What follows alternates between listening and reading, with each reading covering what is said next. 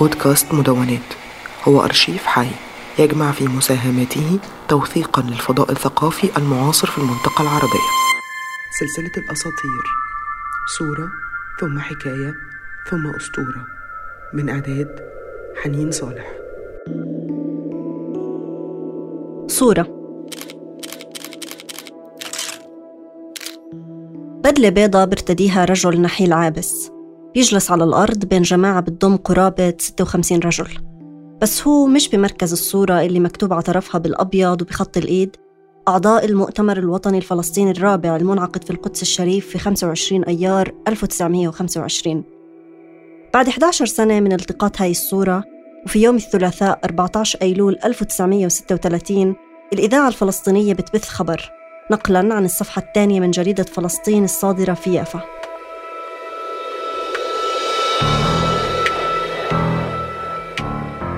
رسالة جنين التليفونية.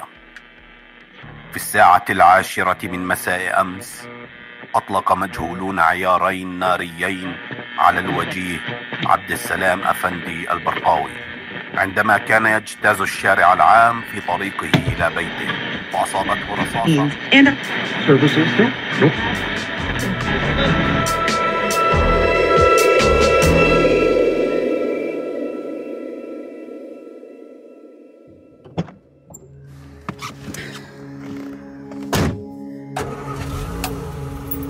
انطلق عبد السلام لحضور المؤتمر الوطني الفلسطيني الرابع في القدس متجه على الأغلب من قرية برقة شمال غرب مدينة نابلس. ارتدى مع بدلته البيضة مثل ما بتبين لنا الصورة حذاء رسمي وطربوش وبذات الصورة منشوف شخص واقف بالطرف من جهة اليسار.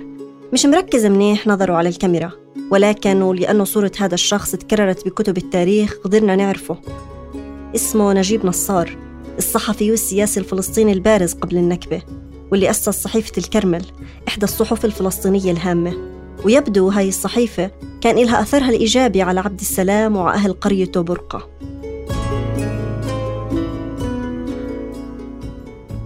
في مذكراته بكتب نجيب نصار عن برقة كان فيها نحو ألف نسمة ومن أهلها السيد عبد السلام البرقاوي. وقد بنى أهلها وعبدوا الطريق إلى بلدتهم إلا أن شوارع القرية ضيقة وقذرة. فيها سبعة آلاف شجرة زيتون ويسرنا أن نسمع من أفواه المزارعين أنفسهم أن الكرمل كانت من أكبر العوامل التي ولدت فيهم الرغبة للغرس. نجيب نصار كان صيدلاني بالأساس وعبد السلام حاول يدرس الصيدلة ويبدو الصيدلة إضافة للتوجهات السياسية شكلت رابط بينهم.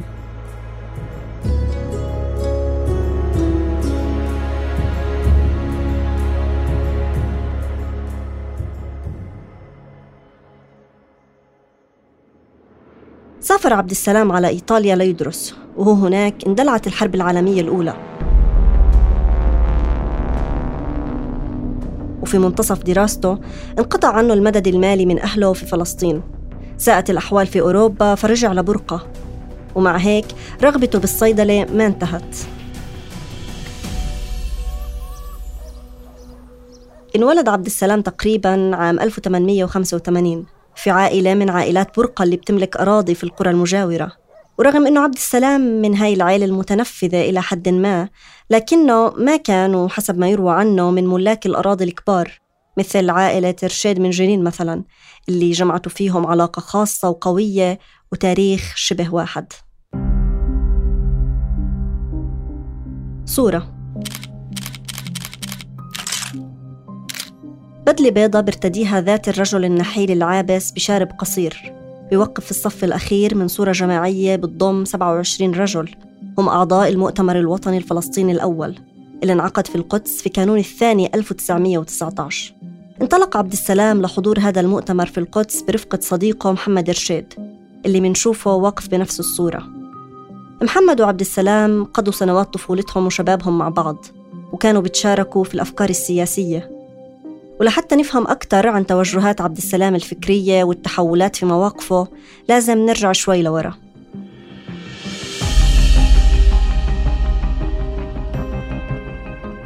بعد ما رجع عبد السلام من إيطاليا وبذروة اندلاع الحرب العالمية الأولى كانت الدولة العثمانية وبالمصطلح الشعبي بتقش الناس على التجنيد الإجباري.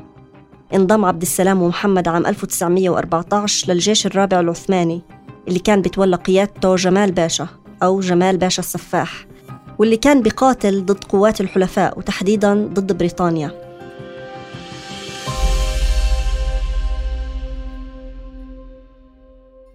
ويبدو أنه عبد السلام أثناء وجوده بإيطاليا أعجب بتجربة الوحدة الإيطالية وبقيم الحرية والعدالة والمساواة. الأفكار اللي حاول عبد السلام ينشرها في محيطه في الجيش الرابع مثل إنه لازم نحصل على استقلالنا ونخرج من سيطرة الأتراك ونحذو حذو الطليان والأوروبيين في التقدم العلمي والوحدة القومية. وكانت القومية لسه فكرة ناشئة بتقاوم في ظل هيمنة الفكرة الإسلامية الجامعة. المهم خلال وجوده بالجيش الرابع حشد كمال باشا جيوشه وقرر يزحف ويواجه الإنجليز عن قناة السويس في حملة عسكرية عرفت شعبياً بحملة الترعة أو السفر برلك عام 1915 واللي انتهت بتراجع وهزيمة العثمانيين. هون كانت الفرصة سانحة لعبد السلام هو وصديقه محمد والمجموعة اللي كانت حواليهم إنه يلتحقوا بقوات الشريف حسين مع بدء ما أطلق عليها الثورة العربية الكبرى واللي كانت على تحالف مع بريطانيا ضد العثمانيين.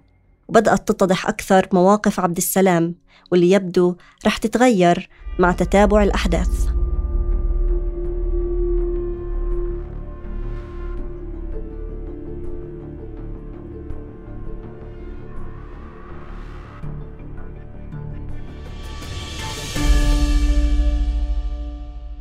التحق عبد السلام وأصدقائه بقوات الشريف حسين وشاركوا في معركة درعا بالتحالف مع بريطانيا لقتال العثمانيين عام 1918 وكانت من أكثر المعارك دموية.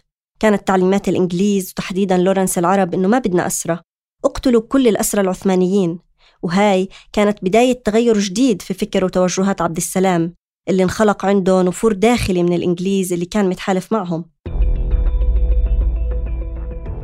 خلال فترة التحاقه بالثورة العربية الكبرى تعرف عبد السلام على شخصيات رح تلعب دور واضح لاحقا في فلسطين مثل فوزي القاوقجي.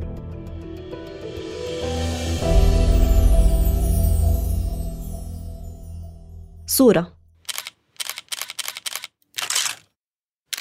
بدلة بيضة بيرتديها نفس الرجل النحيل العابس.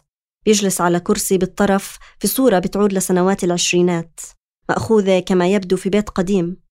فيها ستة من الشخصيات السياسية والاجتماعية. منهم إضافة لعبد السلام شخص اسمه فؤاد مرعي وبيشتغل موظف في بنك الأمة قبل عام 1948 هذا البنك أو الصندوق اللي كان أحد شعاراته احتفظوا بالأرض. بيظهر في الصورة كمان شخص اسمه فهمي العبوشي. كان أحد ملاك الأراضي وشغل منصب رئيس بلدية جنين بالثلاثينات.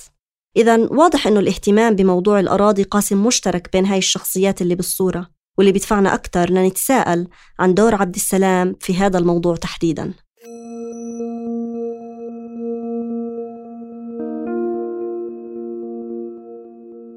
مش معروف مكان التقاط هاي الصورة ولكن من خلال تتبع لعدة صور منلاحظ أنه أغلب اجتماعات عبد السلام وهاي الشخصيات تركزت بين القدس وحيفا ويافا. رح أفترض أنه عبد السلام ركب القطار وتوجه لحيفا ليلتقي مع هدول الشخصيات. يا ترى شو كان بفكر عبد السلام بطريقه؟ وهون بستحضر نجيب نصار كمان مرة اللي بيكتب في مذكراته عن رحلته لزيارة نابلس وبرقة انطلاقا من محطة قطار حيفا. من المحتمل جدا إنه يكون عبد السلام ركب هالقطار أكثر من مرة وشاف نفس السهول اللي بيوصفها نصار بقوله. سهول خصبة بيع كثير منها للصهاينة. وبعضها باعها رجال من عائلات عريقة في البلد. يمكن شعر عبد السلام وهو بالطريق بالسخط على بائعين الأراضي من ذوي الزعامات وتحديدا من حزب الزراع الفلسطيني اللي بيعتقد نجيب نصار إنه كان له دور في نقل ملكيات الأراضي لليهود في جنين. هون بدأت تتوضح أكثر الاصطفافات بين الزعامات الوطنية وأصحاب النفوذ وبدأت خلافاتهم ترشح على السطح.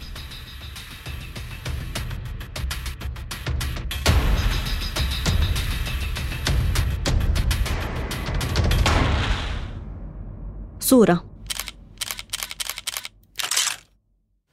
بنطلون مقلم بخطوط بيضة بيرتديه رجل نحيل بيجلس في وسط الصورة محاط بمجموعة من الأطفال بيصطفوا حوله بطريقة متماثلة بملامح جادة ما فيها مكان لابتسامة. اثنين من الأطفال الواقفين بيسندوا إيديهم على كتفه واثنين من الأطفال الجالسين بيسندوا إيديهم على ركبته وكأنه أستاذ أو أب. الصورة في أحد استديوهات حيفا وبتعود للعشرينات. إضافة لنشاطه الوطني كان عبد السلام مهتم بالتعليم وبينادي دائما بأهميته كوسيلة للدفاع عن فلسطين. الصورة هاي وكما يروى مع مجموعة من الأطفال اللي كان بيشرف على تعليمهم أو بيسهله بطرق مختلفة. يشار في بعض الروايات أنه عبد السلام كان له دور في دعم مدرسة النجاح في مدينة نابلس اللي تأسست عام 1918 وتحولت لاحقا لجامعة النجاح وساهمت في تعزيز دور نابلس كوجهة ثقافية في المنطقة في تلك الفترة.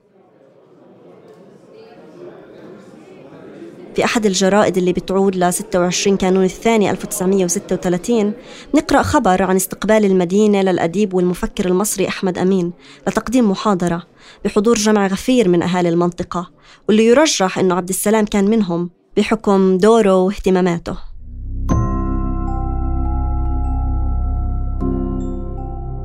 صورة دماية بيضة يرتديها رجل نحيل. يقف على يمين الصورة اللي فيها كمان طفل وشخص آخر. التقطت عام 1933 في إحدى الأراضي الزراعية في برقة ممكن تكون الأرض لعائلة عبد السلام وكان جاي لزيارتها بعد ما انتقل ليعيش في جنين في فترة الثلاثينات. هاي الأراضي بيوصفها نجيب نصار في مذكراته بقوله وتسير بين عدة قرى غنية بأشجار الزيتون إلى أن تصل جنين ومناظر هذه الطريق جميلة جدا. لأنها تمر وسط أودية خضراء وجبال مشجرة.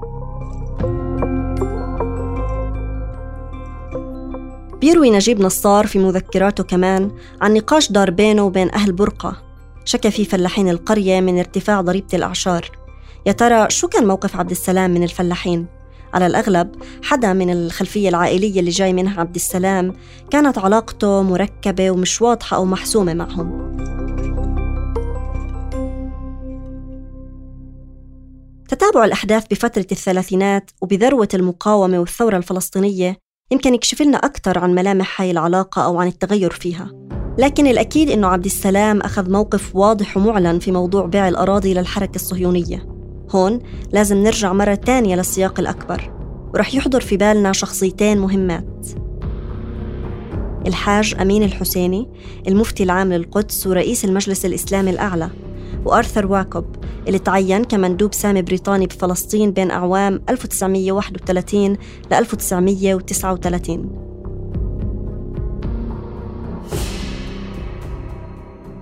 بعض الروايات اللي جمعناها خلال بحثنا بتدل على وجود علاقة جيدة بين الحاج أمين وآرثر واكوب. واكوب أطلق على نفسه لقب صديق الفلاحين ويبدو هدفه واضح هو زرع الفتنة للاستيلاء على الأراضي. بتقول الروايات إنه بدأ يتواصل مع الفلاحين ويحرضهم على أصحاب الأراضي أو الملاك اللي منهم عبد السلام وأصدقائه. من ضمن هاي التحريضات إنه ما يدفعوا ضريبة الأرض وهذا خلق حالة من الفوضى. ممكن الفلاحين كانوا محقين في مطالبهم ولكن هدف آرثر واكوب كان واضح وصريح. حالة الفوضى هاي رح تسهل على الصندوق القومي اليهودي شراء أراضي من أصحاب الأملاك.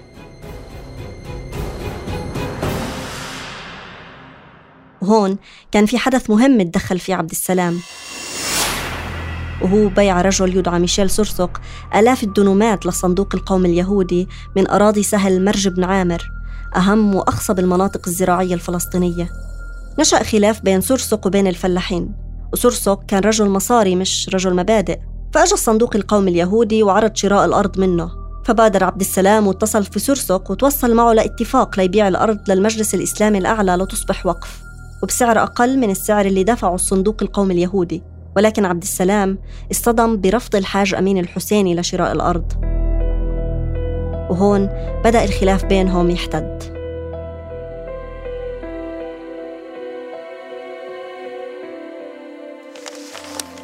قصاصة من جريدة صادرة ب 19 أيلول نعي من فخري عبد الهادي كتب فيه.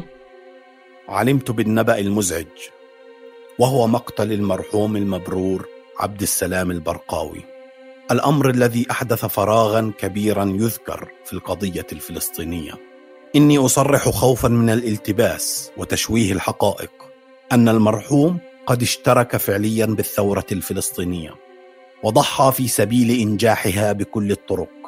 ولا أخال الجمهور قد نسي برقية المرحوم إلى القائد الباسل والبطل المعروف فوزي القاوقجي يعزيه بفقدان والده والتي وقعها بإمضائه رفيقكم في الجبال.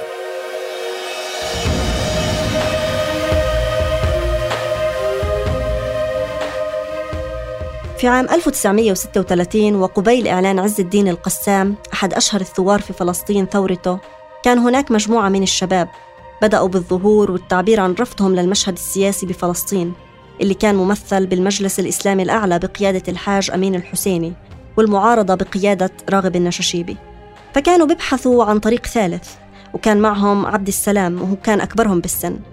ومع استشهاد القسام تعزز عندهم شعور بأنه لازم الثورة الفلسطينية الكبرى تقودها عقلية عسكرية محترفة ولا بد من وجود برنامج سياسي لهذه الثورة. فتبادلوا مراسلات قادها عبد السلام البرقاوي مع ثائر سوري شهير ووسيم وشجاع وعاطل عن العمل في حينها اسمه فوز القوقجي.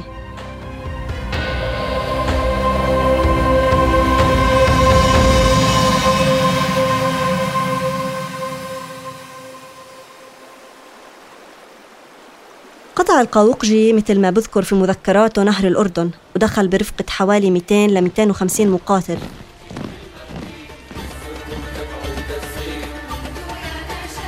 خاض القاوقجي ورفاقه في الشهور اللي قضوها بفلسطين معارك ضارية ضد الإنجليز منها معركة جبع ومعركة بيت مرين ومعركة بلعة. وبدأ نجم القاوقجي يصعد. تكتب فيه الأناشيد والشعر. يوم توقعت بيت مرين تسمع شرع المراكين. ومشينا نمشيني ما نوصل وادي الكفار. يوم توقعت بيت مرين تسمع شرع المراكين. ومشينا على الطرف الآخر وكيف يقال بدأت الأضواء تسرق من الحاج أمين الحسيني وتعمق خلافه مع المجموعة اللي جابت القاوقجي واللي منهم عبد السلام. وبتذكر الروايات التاريخية أنه الحسيني طلب من بعض القادة العرب أن يغادر القاوقجي فلسطين وفعل. يمكن عبد السلام كان له أطماعه في الزعامة ولكن دوره كان واضح بهديك الفترة من خلال دعمه للمقاومة. بيروي حفيد عبد السلام كيف كانت والدته أي بنت عبد السلام وعمرها خمس سنين تقريبا تركب على حصان وراء والدها ليودي الأكل للثوار في الجبال. هل ممكن يكون في منعطف آخر بحياة عبد السلام الثورية؟ في خبر منشور في جريدة الدفاع أن قوات بريطانية كبيرة بتحاصر قرية برقة على إثر مقتل شويش بريطاني. بيحتجزوا أكثر من 12 رجل بضربوهم بأعقاب البنادق وبيسألوهم عن مسلحين في القرية. وبيظهر من هاي المعطيات أنه الحراك العسكري في مرحلة الثورة الفلسطينية الكبرى عام 1936 كان واضح وبدأ بشكل كبير بمناطق شمال فلسطين.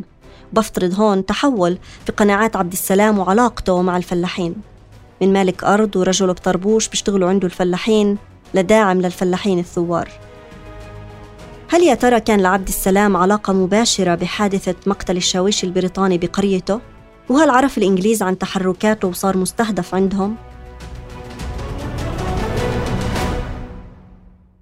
صورة.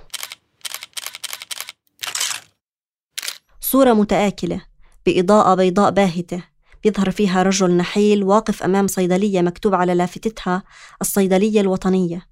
يمكن هاي من الصور الأخيرة بحياة عبد السلام في جنين اللي انتقل عليها وفتح فيها صيدلية وجاب صيدلاني يوناني أو إيطالي ليشتغل فيها.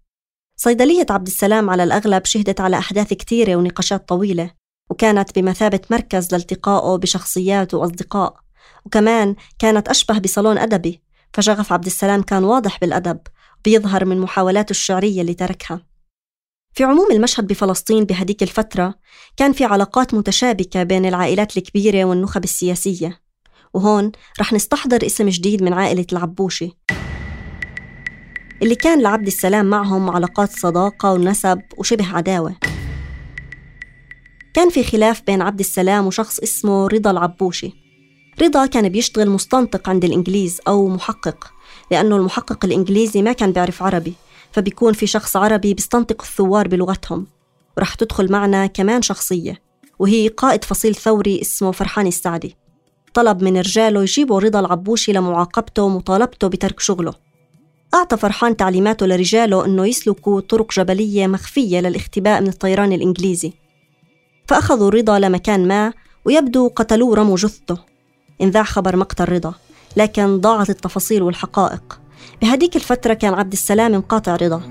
وهيك تولدت أسئلة جديدة عن علاقة هذا الحدث بمصير عبد السلام فيما بعد.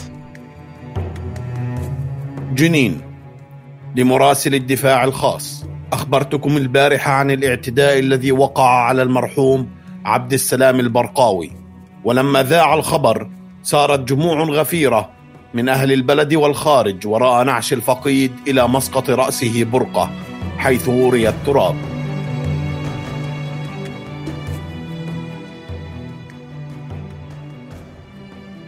قتل عبد السلام أمام صيدليته في جنين على يد شخص مجهول. بصباح 14 أيلول 1936 في ذروة أحداث الثورة وترك وراءه زوجته وأطفاله.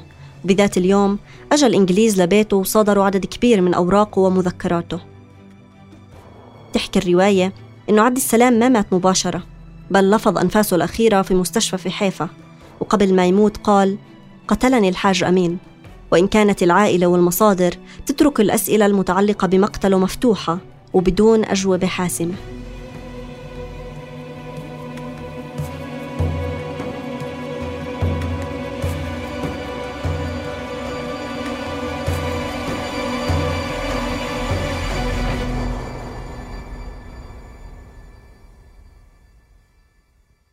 مرت قضية فلسطين بتحولات كبيرة ومنعطفات جذرية. ومن وقت مقتل عبد السلام لليوم وسيناريو القتل السياسي على خلفية الرأي بتكرر. وإن كانت ملامح القتلة صارت أكثر وضوح. ولكن هل معقول بكرة التاريخ يغيب القتل الواضحين؟ وصير القتل هو لغز؟ ونبحث فيه عن الجناه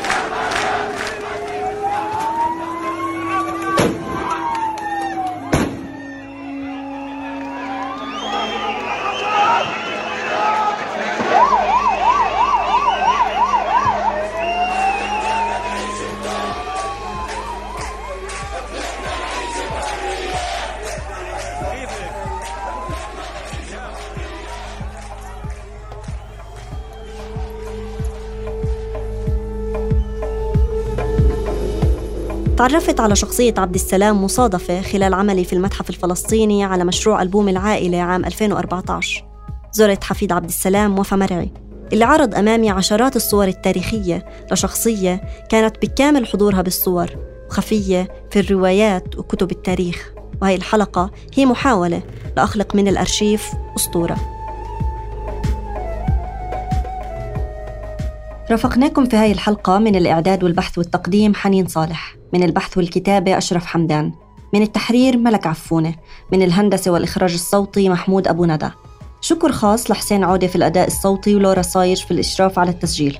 شكر خاص أيضا لوفا مرعي وللباحث والمؤرخ سعاد رشيد اللي أمدنا بالكثير من المعلومات التاريخية لنلملم أجزاء هاي القصة. سلامات.